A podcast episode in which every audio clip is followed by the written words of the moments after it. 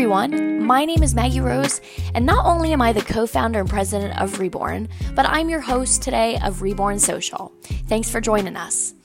So, this week is a very special week. Not only was Mother's Day this past Sunday, but it's also Women's Health Week. In honor of all of you incredible women out there, we wanted to hold a special podcast just for you. Today's podcast is focused not only on women, women's health, and women and their mental health, but we wanted to specifically talk about women during the coronavirus. So today, we're going to be introducing a segment that some of you may be familiar with if you tuned into our panel on Sunday. Not only do we have incredible speakers from our own team like McKenna and Nicole, but we have the incredible Wendy Sefcik. She's from Remembering TJ. Her story will really inspire and change your life. I cannot tell you enough, Wendy, how incredible, courageous, brave, and inspiring you are. And I hope that all of you women listening hear that in the words that she shares today. This segment we're calling Enduring an Invisible War Being a Woman During COVID 19.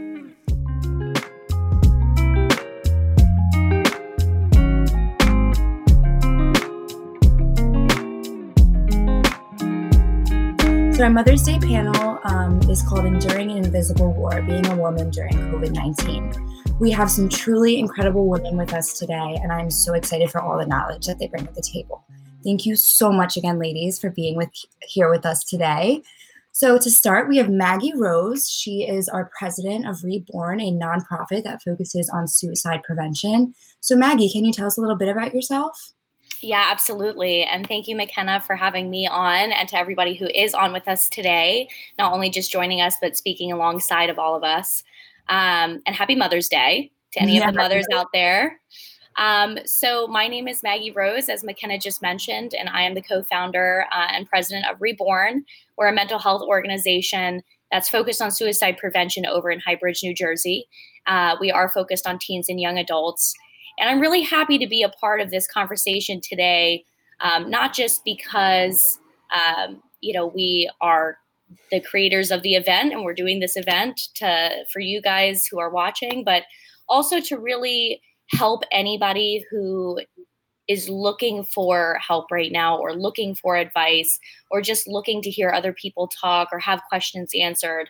Um, I know for me personally, a lot of the things that are happening right now and a lot of the changes really hit me more recently. And I know that sounds very late to a lot of people, but when it hit me, it hit me because I used to go into New York City all the time. I miss the city.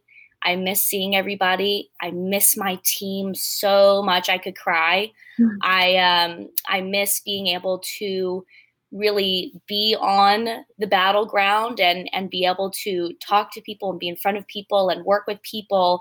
And it's been very uh, difficult feeling distanced or feeling uh, trapped a little bit. Um, mm-hmm. so i hope that for anybody who's feeling that way as well you know that you're not alone. And through this panel discussion today i hope that we bring you some hope. Thanks maggie no, I definitely agree with that. And one of our other panelists, her name is Wendy Sefcik, and she is the founding um, member and president of Remembering TJ in memory of her son. She's also a board member of the AFSP, the American Foundation for Suicide Prevention. So, welcome, Wendy. Happy Mother's Day. And can you tell us a little more about yourself? Yes, thank you. Um, I am the very grateful mother of three beautiful boys, um, no longer children. I have um, my older son is 27, living out in Arizona, living his life. My middle son, TJ, is forever 16. I lost him to suicide nine years ago. And my youngest son just turned 23 this week. And I'm grateful that he's stuck home quarantining with his father and I. He's in grad school pursuing um, his uh, LPC to be a licensed professional counselor. Uh, as you mentioned, I'm the founder with my husband and my son of Remembering TJ, a story of teen depression, lessons, and hope. We lost our son nine years ago to suicide. And we have learned so much in these past years, and we have become very, very strong mental health advocates because we do honestly believe that we need to pay more attention to our mental health, which is even more important during this time um, of self quarantining. And, and Maggie, that you you know you shared some of the things you're struggling with. One of the things I've really been doing is um, and I've done this since I, I lost my son, is to really shift my perspective, um, not to what I don't have, what I can't do, but to shift the perspective to one of gratitude.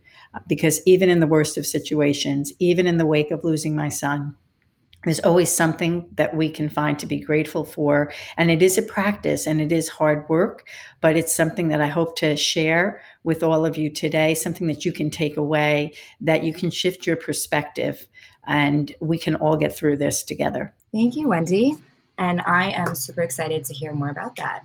And last but not least, we have the wonderful Nicole Barbella. She also works for Reborn. Nicole, happy Mother's Day. Thank you. Can you yourself, um, can you tell us a little more about yourself? Sure. Um, I started with Reborn um, in January in outreach and um, recently became a manager, to Maggie. Um, I'm actually a mother. I have a nine year old son. So this is, you know, personal for me too. Um, and I just want to say thank you to Wendy as well. And you're an incredible person for doing this and being up here with us. Um, I just, the strength is incredible coming from you. You all are incredible women. And I am not a mother myself, but I have had many mothers in my lifetime. And I cannot thank them enough for what they do. I give you ladies so much credit and you bring a lot to the table. And thank you. So with that, let's move on to our panel. So COVID-19, what we're doing, what we're dealing with right now is a um, viral infection. There's really no cure for. There's supposed to be a vaccine coming end of next year, actually, which is really scary. But because of this um, disease, there's no cure. And that has led us to social distancing, quarantining, and that's led us to kind of adapt a little bit.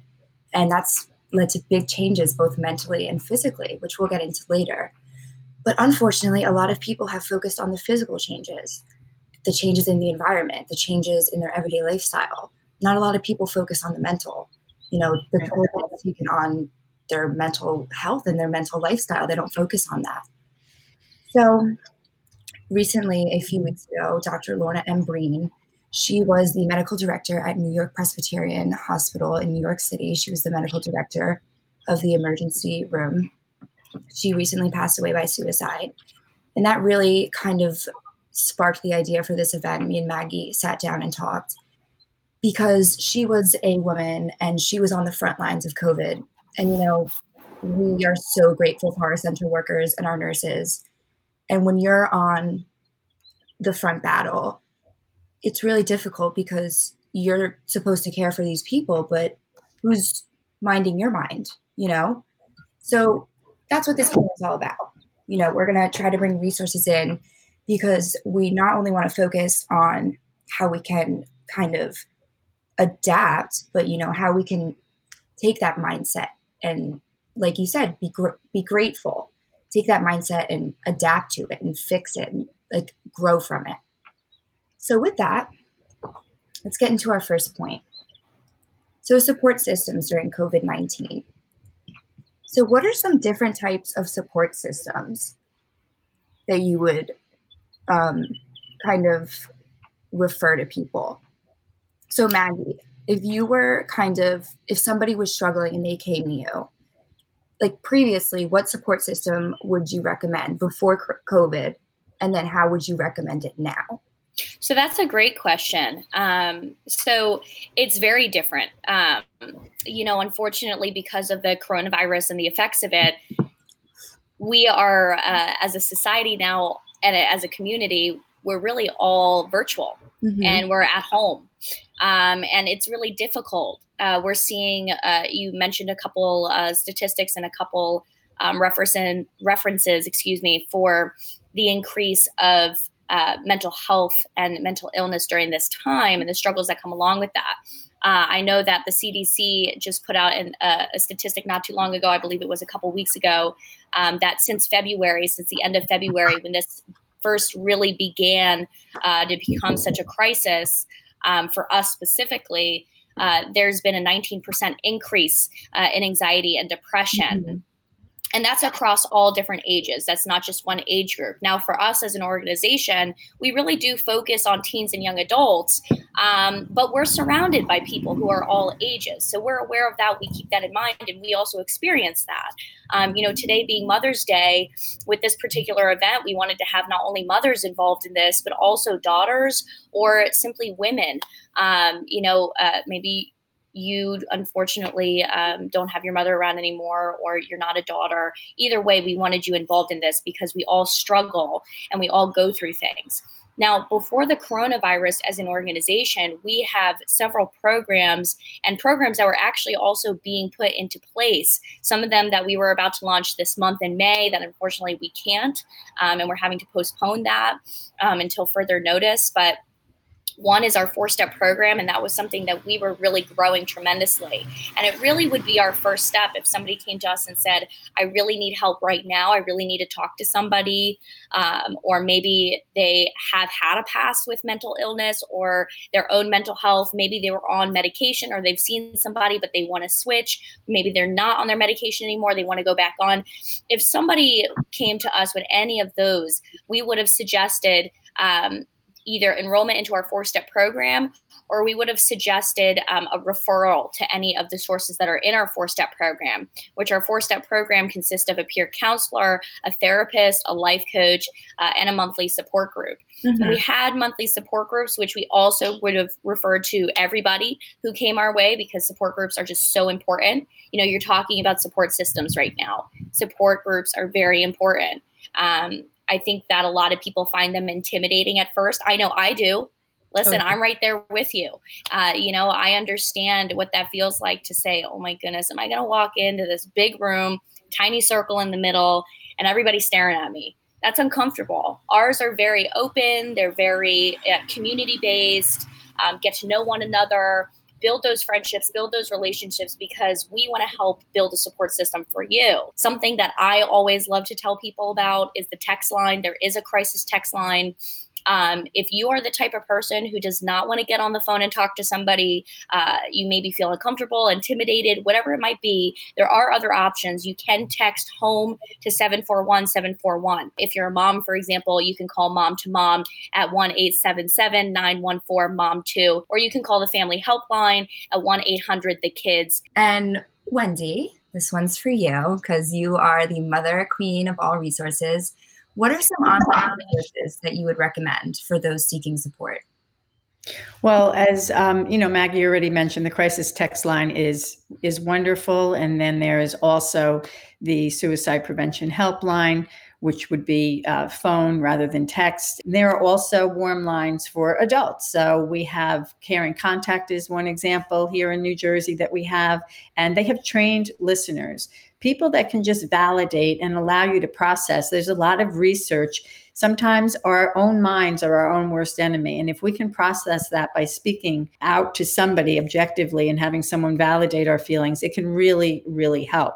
Um, so those are a, a, couple of really good resources we have through the New Jersey Children and Families. There's a whole list of resources that I know we will be sharing with you. Some of them are going across the line, you know, underneath, but we can share the link with you. So there's quite a few, um, and you can even just Google hotlines and helplines and you will come up you know with with a lot of different ones so there's a lot of resources but i think we also want to come back to the greatest resource we all have is ourselves. And what COVID has done is it's giving us an opportunity, right? There's gifts in everything. And one of those opportunities is to really explore our own inner strength.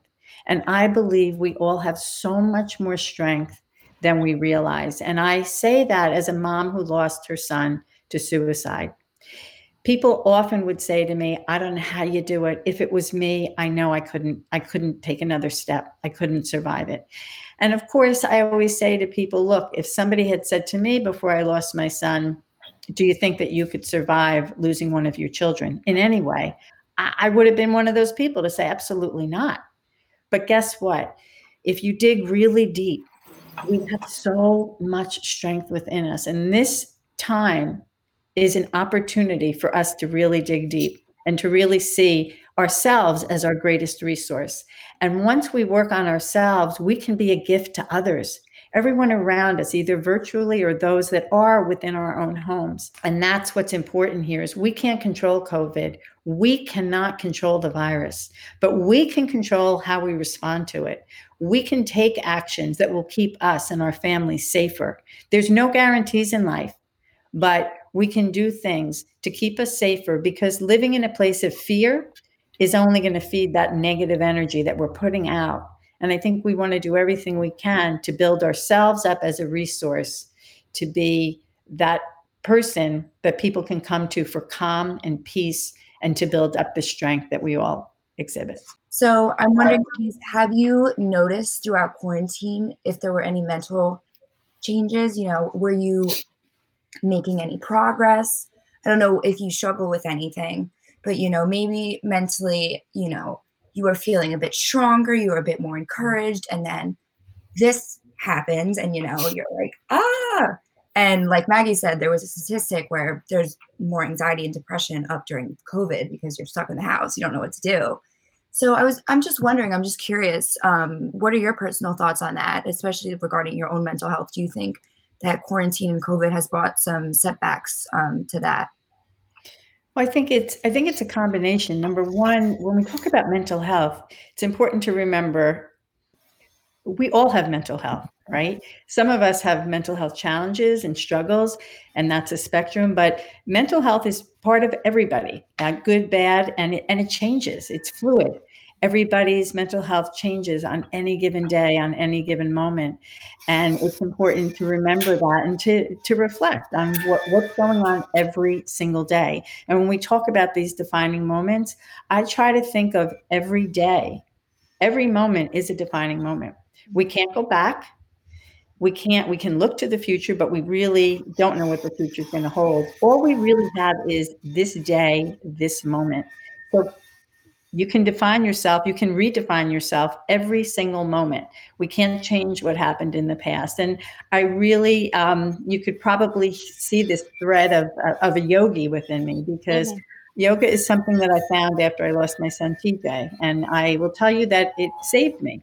Um, it's a it's not only a physical practice, but I have a very strong physical practice. But it is this mental practice, and it's about uh, bringing your mind back to the present moment to where we are right now. And I think that's something that I have really continued to work on during COVID and where I am right now, what I can do with this moment, who do I want to be, what do I want to take with me post COVID of things that we've learned. And I do think while we are going to see um, the suicide rates rise, post COVID, and we are going to see greater rates and are already seeing greater rates of people struggling with depression and anxiety. I don't think that has to be the story. That doesn't have to be the script. I think what we need to do is we need people to understand that they can still connect. Um, there's going to be challenges post COVID. The economy is what just what's happened there. It's going to it's hurting. It's going to hurt people, and we are going to see rates go up. But what we can do is we can challenge that. One of the things we've seen with youth, I know Reborn does a lot of work with youth, is in New Jersey, we were off to a really bad start the first two months of New Jersey. Yeah. We had a very, very high number of youth suicides. And now during the epidemic, the, the pandemic, kids have been home we have not that we haven't lost any youth unfortunately but really the rate of losing kids has certainly gone way, way down. And one of the reasons is the gift, right? We're here, we're home, our kids are connected, we're back with family. We've been talking to a lot of kids virtually, of course. And what we're hearing from them is, well, I have downtime for the first time in my life. My life is always about go, go, go, one activity to another. The schoolwork, while virtual, it's the, the pressures of it have gone way down. Mm-hmm. Um, kids have had time to just be Kids have had time to read books for fun and make connections with family members that maybe they didn't. People are eating around the dinner table together and something that hasn't been done in a long time. So I think these are all things that will really boost the mental health of, of us. If we can keep some of those positives moving forward, we maybe won't have to see the rates of depression and anxiety. And it is about that work of how mm-hmm. can each of us put that energy of peace and calm out into a world that's so scary right now. And we can all do that by doing it starting with ourselves and figuring out that whole control piece. A lot I can't control, but I can control how I'm going to react to this. And I'm not going to react from a place of fear. I'm going to react from a place mm-hmm. of peace and love. And that's what I'm going to put out. And that's what we can do and how we can keep those rates from escalating. So, what are some different coping mechanisms that you would recommend? And Nicole, I know that you um, talked about your son, how he was feeling really anxious. So, you know, what are some coping mechanisms that you use for not only yourself, but for him when he's kind of in that anxious mindset and kind of restless? So, um, uh, a big thing for my son and I uh, is we like to go hiking, and obviously, right now we can't do that. Uh, so we've just been getting outside, and you know, he's got to do the virtual school every day, and he's a very active and excited kid. So in the mornings, um, we go out for walks. We go out and we go for walks. We sit on the grass. We feel the grass. You know, we feel grounded. Um, another thing he likes to do, um, and actually he's gotten me into it, is playing with that kinetic sand.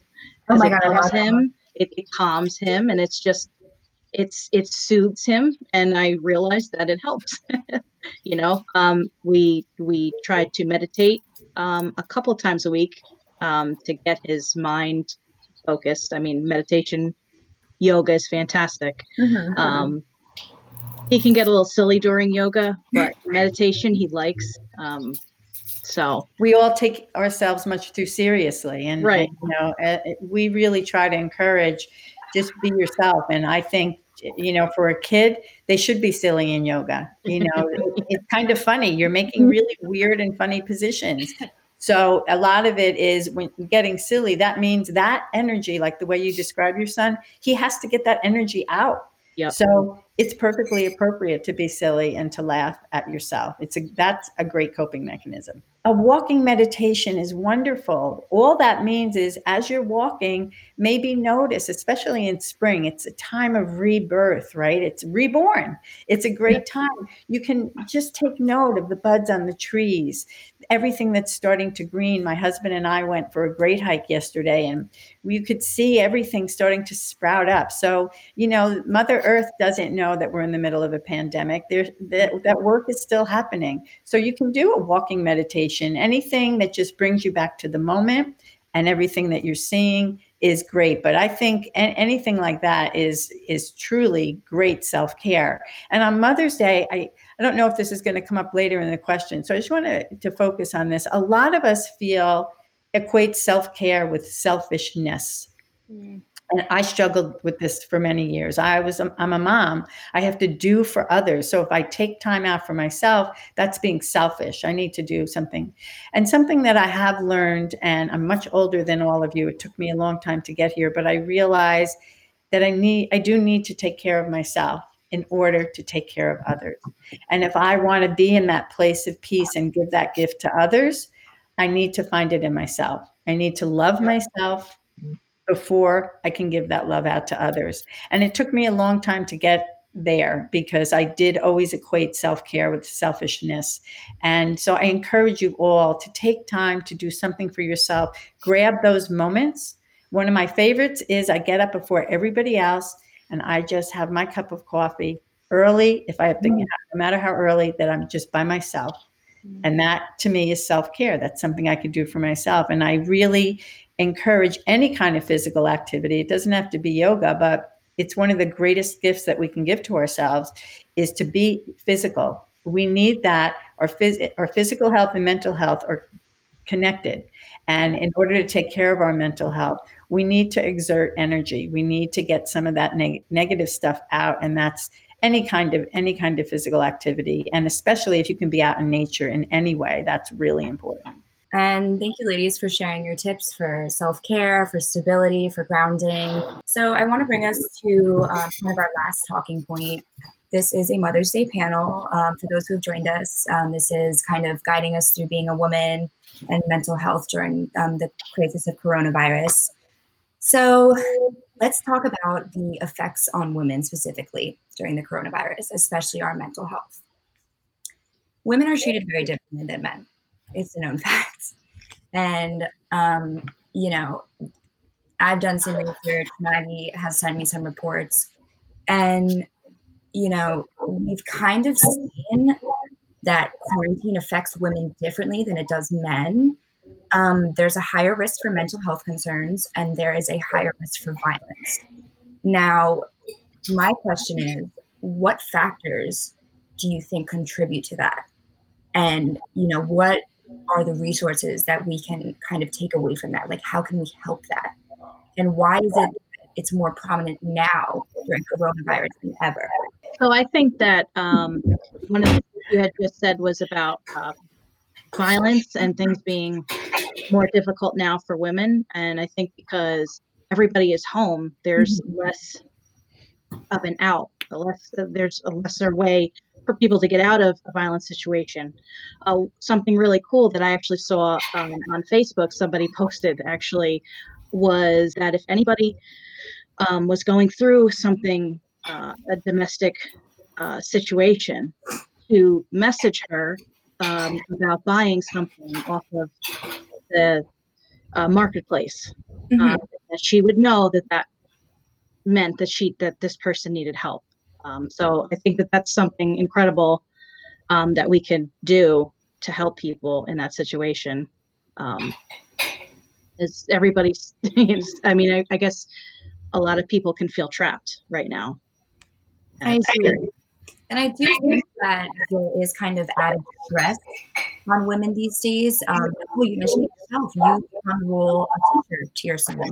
And you know, a lot of women are kind of home, you know, everyone's home. I mean, my mom's home. Um, my dad is an essential employee, but my mom works at Rutgers University, so she's working from home. Um, but you know, women with young children, they take on the role of a teacher because that was, you know, typically women take on the role of a teacher in society, and you know that is the unseen and the unpaid care of the family and a lot of the times they don't get credit like they're doing overload work so i'd love to hear your thoughts on that you know how the taking on the extra kind of roles and work how you think that affects women and what like they can do to help themselves I think what we, we have to do is we have to know what, what we can take on, what we should take on, and know it's okay to ask for help.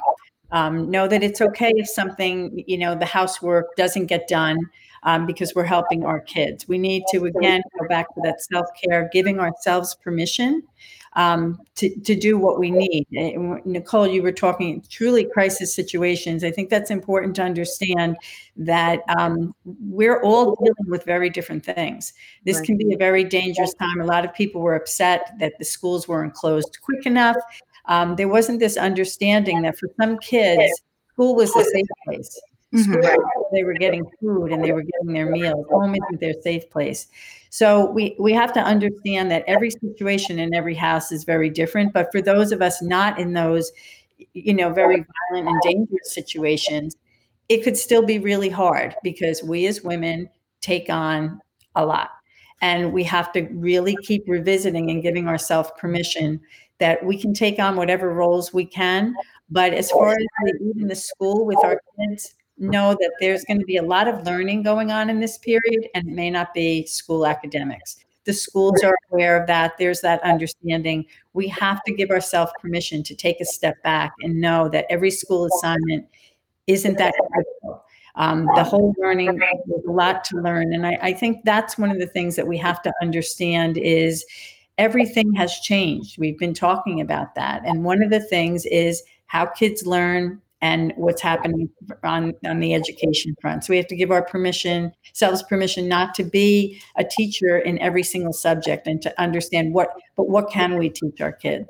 Um, and that's our own strengths. And, and also we have to, I mean, I'm the mother of three boys and a husband.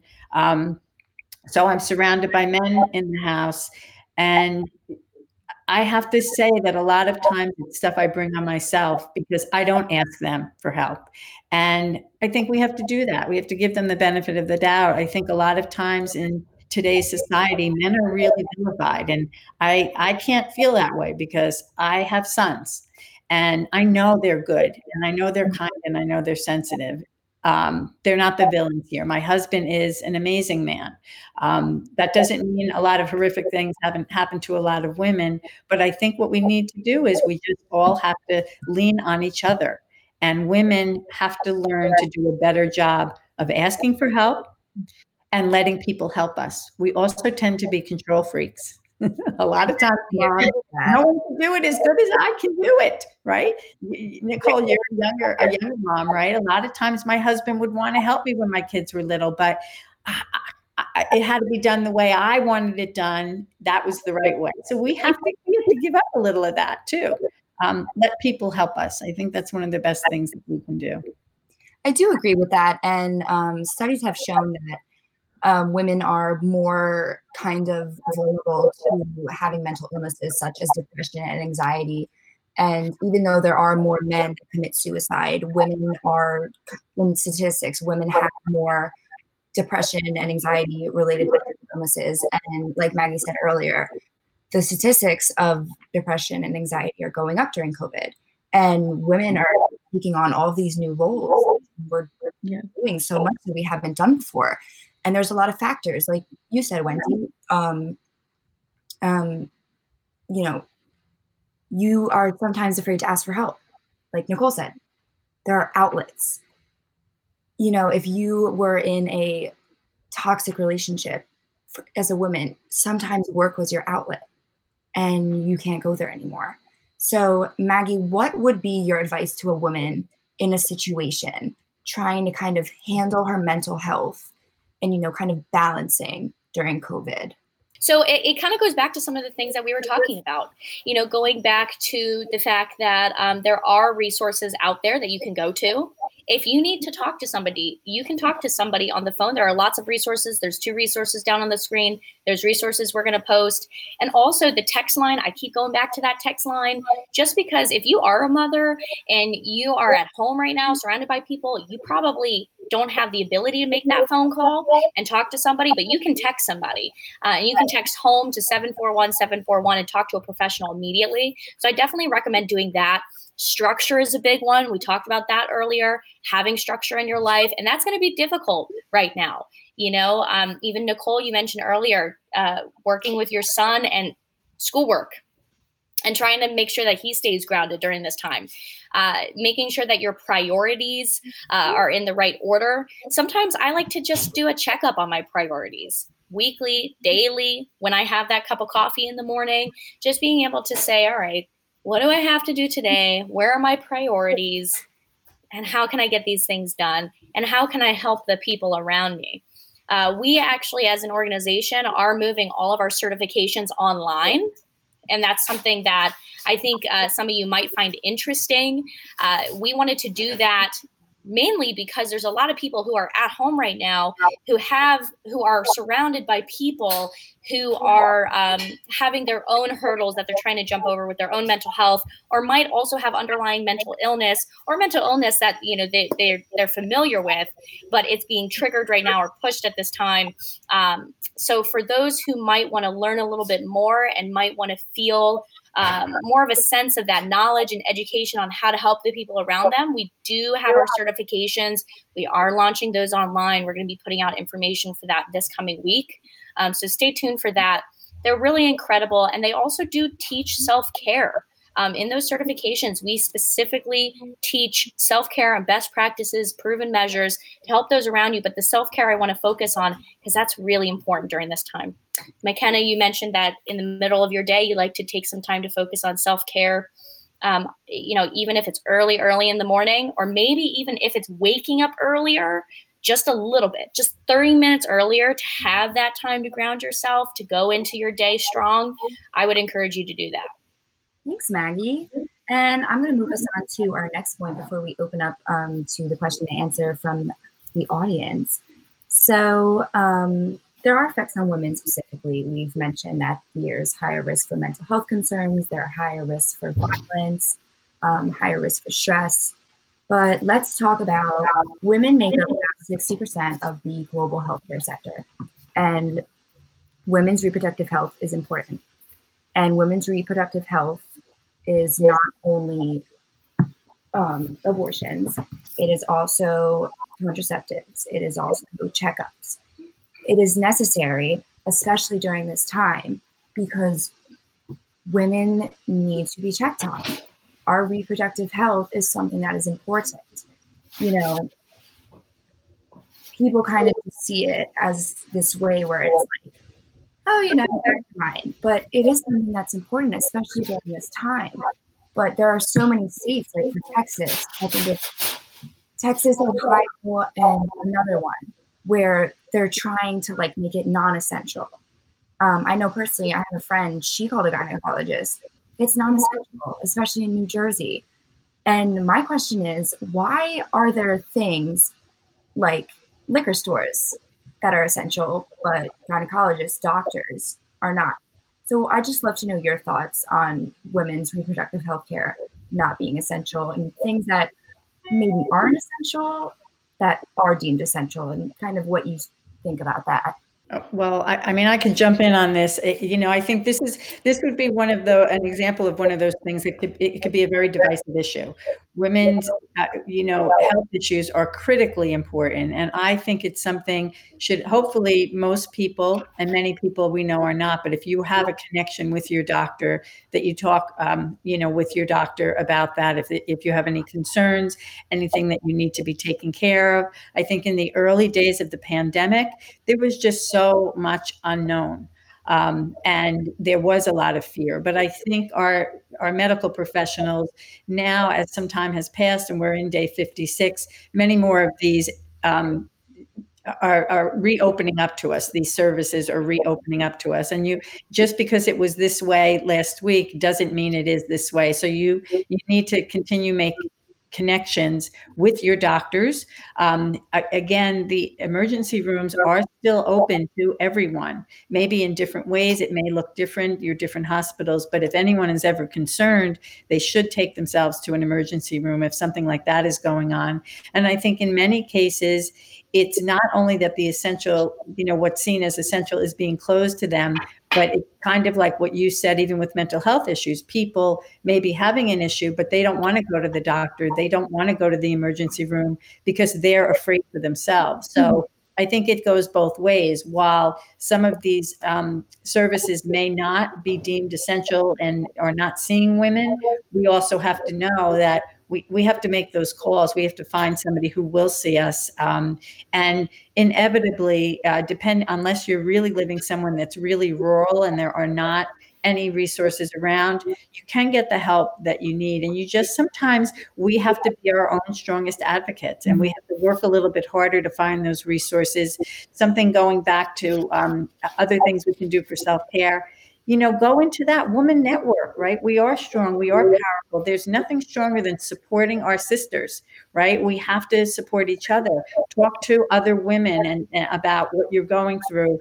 And if you do need some kind of medical care, right, you have to push for it. You might have to fight for it and advocate for it but it's important. Also, know that you have a voice. If you see an essential, you deem as an essential service and it's not, get in touch with your politicians contact your congress people con- contact your senators contact your, your you know your local assembly people and state senators. Let them know that you have a voice and this is something that's important. It's not happening for you. It's advocacy is something that's very important often gets overlooked and ignored but we do have a voice. Our politicians want to and need to hear from us and this might be one of those issues that they need to hear us speak a little bit louder Thank you, Wendy. That's great insight. Nicole, I'd love to hear your opinion on this topic. Oh, I 100% agree with Wendy. Um, I, I, think you have to be proactive.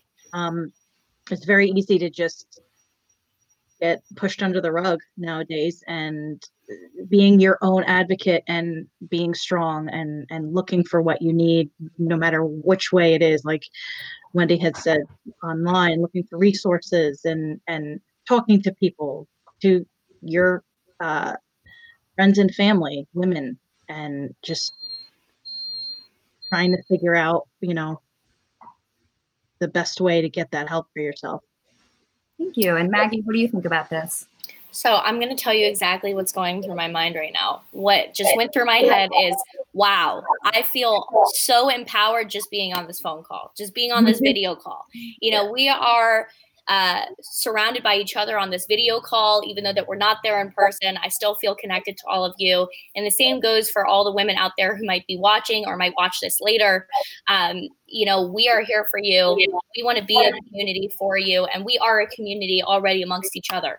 Um, I would say that something that I'm focusing on in, in some of the things that you said, Wendy, um, and some of the things that you reiterated, uh, Nicole, is being your own advocate. How powerful is that? Being your own advocate. And you can do that. You can be your own advocate. And I think during this time, it's important to do that. It's important to stand up for yourself and to stand up for things that you believe are right. Um, I do agree with you, Wendy, that um, you know it kind of depends on your community that you're in. Find who's around you. Find what's going on around you. And if there are things that you don't agree with or things that are not happening that you think should be happening, contact your local congressmen and senators for sure. Um, their information is online. Um, so definitely, you know, go to the interweb, uh, go online and find the information. And if you guys ever need help with that, come to us. We can help you find that information, um, and we will send it your way happily. So um, I, I, love that. Be your own advocate. You know, women, uh, we have to stick together, and that sounds kind of, I guess, cliche maybe, but I know for myself, I have always found some sort of peace and safety in that. Um, and I hope that for anybody out there who is feeling maybe a little distance, maybe a little detached, we're here for you. I might not know you, but I am here for you. And um, I think uh, all of us need to keep that mentality.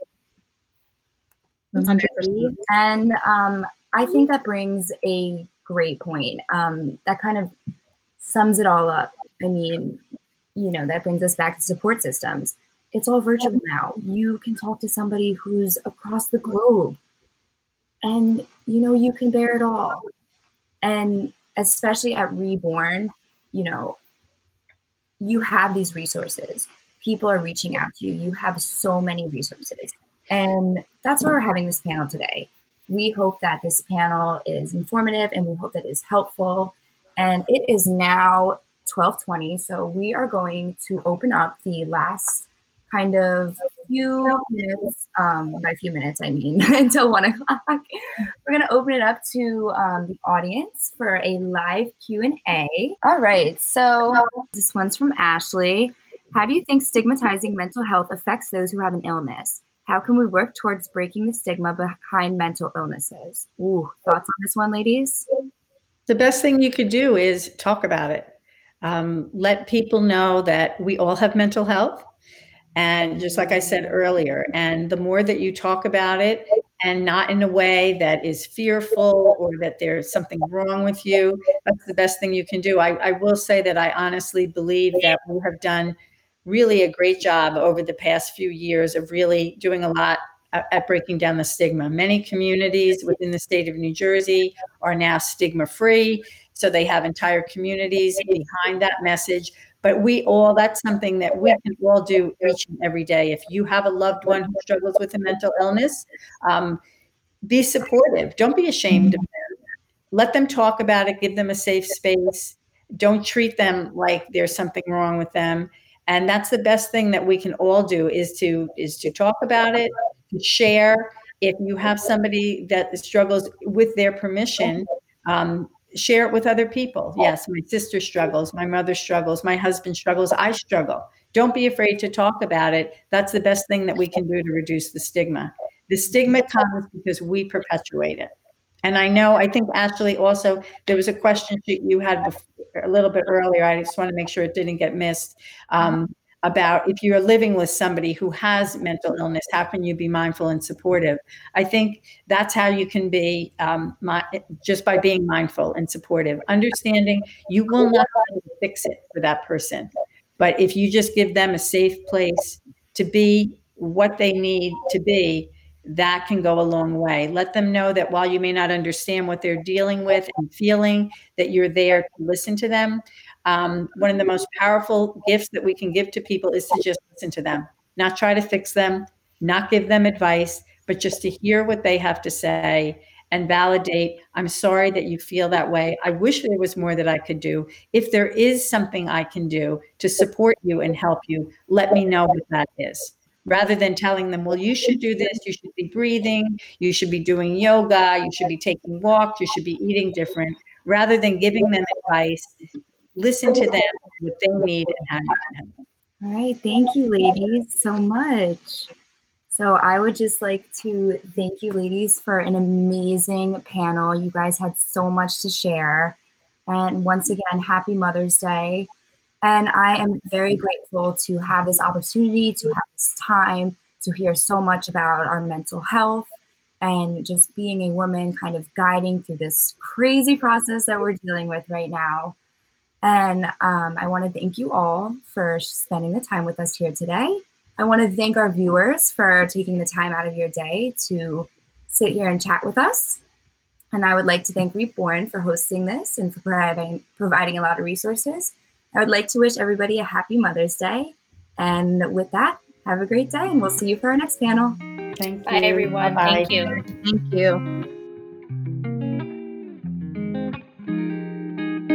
If you would like us to answer any questions on our podcast regarding mental health, please send them to us at podcasting at reborn.social. If you would like us to answer any questions you have regarding mental health, we'll read them on the show. New episodes release every Friday morning to start your weekend right with Reborn Social. Follow the show on Apple Podcasts, Spotify, or wherever you get your podcasts. If you enjoy the show, make sure to leave a rating and review and tell your friends. Follow us on Twitter at reborn underscore social and Instagram at reborn.social for more content. See you guys next week. Bye.